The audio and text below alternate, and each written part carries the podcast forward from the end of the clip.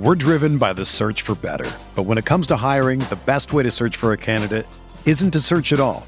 Don't search match with Indeed. Indeed is your matching and hiring platform with over 350 million global monthly visitors, according to Indeed data, and a matching engine that helps you find quality candidates fast.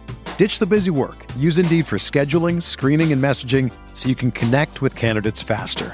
Leveraging over 140 million qualifications and preferences every day, Indeed's matching engine is constantly learning from your preferences, so the more you use Indeed, the better it gets. Join more than 3.5 million businesses worldwide that use Indeed to hire great talent fast. And listeners of this show will get a $75 sponsored job credit to get your jobs more visibility at Indeed.com slash BlueWire. Just go to Indeed.com slash BlueWire right now and support our show by saying that you heard about Indeed on this podcast. That's Indeed.com slash BlueWire. Terms and conditions apply. Need to hire? You need Indeed. Pacer fans, welcome back. Episode number three of the Point Guard Chronicles here on PacersTalk.net and on iTunes under Setting the Pace. I'm your host, Alex Golden. My man Mike Facci joins me for this one as we interview Robert Flom on Patrick Beverley and what he could be doing this free agency. So, Pat Beverley is a guy that I'm really intrigued by. I really enjoyed this conversation, so I hope you guys do as well. Sit back, relax, and enjoy this conversation because we talk a lot of interesting scenarios with Pat Beverley heading into this summer. Pacer fans, welcome back to another episode of the Point Guard Chronicles here on PacersTalk.net, part of Setting the Pace. I'm your host, Alex Golden. Joining me, as always, is my co host, Mike Facci. And we are here today to talk about Patrick Beverley with the one and only Robert Flom. Robert, what's going on, man?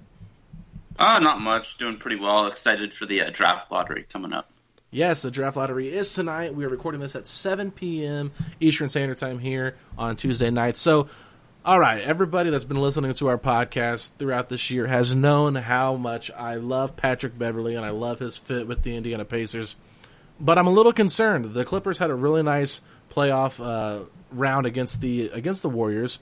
Beverley was playing really solid defense. Now I know Durant was scoring on him like crazy, but still, ten inches in height difference. I mean, what do you expect? But the the Clippers this this summer are very intriguing. They have a lot of room. They're going to try to get rid of Gallinari possibly to make even two max slots available. So, what does that mean for Patrick Beverley and his future? So, I think the Clippers, by all accounts, want to bring back Patrick Beverley. I think, you know, if they don't get a superstar, he's going to be their top target. You know, he's he was the heart and soul of the Clippers team this year. Um, you know, in all the intangible ways in terms of his leadership, his presence, his fight, his energy, but he's also just a really good player. And I think it's almost underrated how good he is because people overlook his skills and talents for you know the junkyard dog mentality. Uh, but he's a really good three point shooter. He's a great rebounder for a guard, and uh, his passing I think is actually kind of underrated. He's certainly you know not a Trae Young or, or Luka Doncic or whatever, but he's a really good passer. And he's just a very good player. I think he was like a top 100 player in the NBA this year, possibly higher and he meant a lot to this Clippers team. So I think they're going to do whatever they can to bring him back. Certainly, if they don't land a top tier guy, they're going to pay him more money.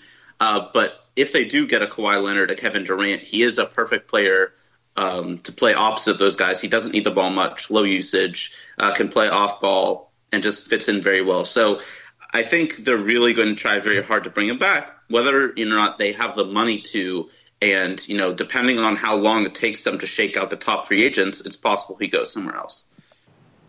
Yeah, Robert, I mean, it, Patrick Beverley. how could you not like Patrick Beverley? His just, he's a like a fan favorite for everybody because every team needs one Patrick Beverley. The Pacers are lacking that when Lance Stephenson moved on. Obviously, you know, it's a little bit different.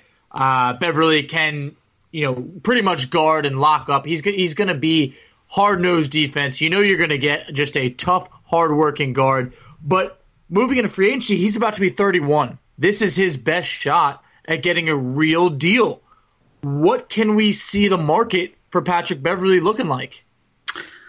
Yeah, you know, he said a few days ago he had a Q&A with NBA.com, and he said he was going to enjoy being a free agent. Uh, he's mm-hmm. never really been a free agent before, and I don't blame him. And I think you know if he if his price range creeps up too high for the Clippers and he leaves, I don't think any Clippers fan would begrudge him that. He's 31. He had a major surgery uh, just a year and a half ago. He's not always been the healthiest, you know, guy in the NBA. So I think, you know, him getting a payday is very much in his benefit. It is for every player, but especially for him, as you said, this is really his last, first, only chance to get one. Um, yep. You know, I don't know exactly what kind of contracts are going to be out there this summer, but you have to think that some team that could really use his his leadership and his playing abilities, whether it's a team like the Pacers who wants to contend, or even a team like the Phoenix Suns who just desperately need some veteran leadership and accountability for their team of, of young guys you have to think he's going to get at least $10 million a year. I would be kind of surprised if he got less than that. Um, he's not a very flashy player, and again, he's he's older and has some injury risks. So I don't think he, you know, he really cashes out either. So my best guess would be he takes somewhere in the realm of like a three-year, thirty million dollar deal to three-year, like thirty-six million dollar deal. Um, I don't really think he gets probably much more than that. I also don't think he takes much less unless it's for like an absolutely ideal situation. Yeah, I think that's a good price for him. So let me ask you this: the Indiana Pacers definitely need to upgrade their point guard. They probably want a guy like Kemba Walker. Maybe they might look in the draft day to trade for uh, Mike Conley, maybe a Jrue Holiday if he's available. But let's just put it out there: they think Pat Beverley is a perfect fit next to Oladipo. July first, they offer him that three-year, thirty-six million dollar contract. Would he be willing to accept that right away, or do you think he would wait it out to see what the Clippers do because he is that committed to you guys? I think at the very least, I don't know if he'd wait it out, but I think he would definitely talk with the Clippers people and see, you know, what what they're looking like. You know, if the Clippers um, tell him, you know, Kevin Durant and Kawhi Leonard are still on the table, but it might be, you know, another, you know, ten days or whatever before they settle. Um, you know, and we don't know if we're going to have the money when that happens. They might tell him to go for it. I do think he likes the Clippers enough, and they like him enough that there will be contact between those parties uh, before he makes a decision. Um, I think 12 is probably on the upper limits of what they would offer. Um, but I don't necessarily think he's going to be willing to just wait it out for them. You know, if if things are bogging down, you know, sometimes superstars take forever to make up their minds. They like to be courted. They like to have people fly out to the Hamptons and serenade them and all that shit. Um, you know, uh, yeah, is not the kind of guy who's who's necessarily going to want to wait for Kevin Durant to make his decision. Um, so I think he will call the Clippers, or you know, his agent would talk to the Clippers because he does like the Clippers. I think he would like to stay there. Um, but I do not necessarily think he'd wait it out. I think, you know, I don't think he would accept an offer from a non Clippers team necessarily on the first day unless it like blows them off the map, though. Can you tell us what it was like when that trade happened between Houston and the Clippers, and you traded a point guard like Chris Paul and got back a guy like Patrick Beverley and maybe what your expectations were before like Beverley, and then now afterwards? Like, how would you sum up his time as a Clipper? It's been great. Um, you know, I think every fan base that has Pat Beverley loves Pat Beverley. You know, he's his first season was started out really well. His first 11 games, he was great. The Clippers were off to a really good start. And then he got injured, and his injury was basically the cataclysm that ended, you know, the last remnants of Lob City. And I think people honestly still forget that you know at the start of the 2017-18 season, a lot of Lob City was still in place. Blake Griffin was still there, DeAndre Jordan, you know, even lesser guys like Austin Rivers and Wes Johnson, they were all still there. Uh, but Pat Beverley's injury really hurt that team badly, and they missed him. They the reason they didn't make the playoffs that year, um, besides all the trades that went down, is is the loss of Pat Beverley. Um, you know, I think Clippers fans were excited for him coming in. But I think, you know, like I said earlier, that they probably underrated just how good he is basketball as a basketball player. I think they're really excited for his grit and his heart and his toughness, but I don't think they necessarily expected him to be so valuable in terms of impact on the court. You know, when the when Pat Beverley plays, the Clippers are pretty good. When he doesn't play, uh, they're a whole lot worse. So, and that's been true now over two seasons. Though again, that first season was just 11 games. Um, so I think expectations for him are higher. I think you know the way he played down the stretch of this season in particular, the last three months when he got his legs under him, he was absolutely fantastic. Uh, you know, his rebounding was just incredible. I need to look at the exact numbers, but it was probably somewhere around six rebounds a game um, the last few months of the season. Does not turn the ball over ever, which is super underrated for a point guard. Just very sure handed and a great outside shooter. He doesn't take enough threes. Uh, you know, he's he often hesitates to pull the trigger. He likes to look for great shots before taking good ones, um, but he can certainly shoot it. And yeah, I mean, I think I think he's a, a very nice starting point guard. He's certainly not a star player. Um, you know, he's not a guy who can really give the ball to and ask to create offense. Um, but he does so many other things well. And you know, like you said, there are a million, not a million, because there are only 30 NBA teams, but there are 30 NBA teams that could use Pat Beverley. Yeah, so let's just say that this Clippers love fest falls out. Pat Beverley is now on the open market looking for a team, and the Pacers come knock on his door, and they say, "Hey, let's go play with Oladipo. Let's see how this works out." He says, "Yes." How would you envision a backcourt of Victor Oladipo and Patrick Beverley uh, for the 2019-2020 season? I think it would look really good. You know, I think ideally Oladipo would probably have somebody with a little bit more uh, creating and playmaking chops next to him in an ideal universe. Uh, but defensively, it would be awesome. You know, Pat Beverley is slightly undersized, uh, and Oladipo is you know plays bigger than he kind of is. Um, so that would be you know a slightly undersized backcourt. Uh, but defensively, they would get after everybody. They would not back down from any backcourt. Um, you know, they'd be able to switch. Pat Beverley's really long, and he's capable at guarding bigger players. Uh, so you know, you could have guys switch across. You know, at least those two positions. I mean, if you keep you know Miles Turner, Thad Young, um, you know, you could have a real switch heavy defense. Um, in terms of shooting, he would definitely provide some spacing for Oladipo. Uh, which you know is definitely a primary concern. He likes to run those high pick and rolls. You need lots of spacing around him. Uh, I think you know, Oladipo Beverley pick and rolls would be interesting. Uh, Pat sets really good screens for a guard, and um, you know, like Austin Rivers kind of did in that Rockets Warriors series where he set screens for Harden on Steph to get the switch. I think Pat could certainly do that as well uh, to get a mismatch for Oladipo. Um, yeah, no, I think just on both ends, I think it would be a really good fit. Again, I think there would kind of be a dearth of creation and and playmaking at times. Uh, but certainly against most teams, it would be enough. Um, you know, I think shooting wise, it would be really good. And just the energy and fight, you know, there would never be a game where those two would be out of a contest. You know, I think they would be playing hard down 25 in the fourth quarter. Um, you know, that's what Pat Beverley brings from everything I've heard. That's, you know, what Victor Oladipo is about too.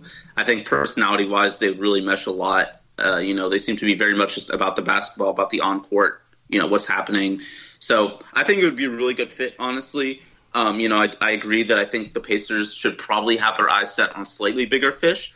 Um, but Pat Beverley would certainly be a wonderful consolation prize and definitely a very big upgrade over Darren Collison and Cory Joseph. Preach. For sure. I mean, in, in a day where not much defense is being played, that would be very exciting to see mm-hmm. that pairing. But as he hits free agency, do you envision Patrick Beverley being able to lead a team to the playoffs? Can he take his game to the next level and perhaps get a maybe a, a around 500 team to the next step and into the playoffs? I think so. You know, again, this is where the intangibles more come in. Um, but this Clippers, you know, this team survived basically based on their heart. You know, they had three 20 plus point comebacks in a week. And that just does not happen without Pat Beverley. There are guys like Montrezl Harrell, very tough, very energetic, gritty player. Um, you know, Lou Williams certainly never gives up on a game, partially because he can score 15 points in the blink of an eye and get a team right back in. But a lot of that stuff all comes down to Pat Beverley. I think for any team that's just good, uh, you need that little extra something to get over the top. I think Pat Beverley certainly brings that. I don't necessarily think he would bring a good team to playoff, you know, to to championship contention. Um, you know, I don't think he would he would get a team like the Pacers that far, but I certainly think he'd make them a much more dangerous team on a night to night basis. So yeah, I mean, I think I think he would definitely you know help a team that you know around that 500 mark creep up to you know, seven, eight games over. I think he's worth that much just in terms of his ability to rally a team on any given night, um, be a leader in the locker room. Was also a great mentor uh, to the Clippers' young guys like Shai Gilgeous-Alexander and Landry Shamet. Um, gave them a lot of pointers, was really supportive of them while at the same time being critical and pointing things out they could do. I, I think I think he's worth a lot to any team. Um, but yeah, I mean, I think he could definitely provide a little bit of that extra oomph. Again, I'm not sure he's necessarily a guy who's going to take you know from a team from 50 wins to 60 wins.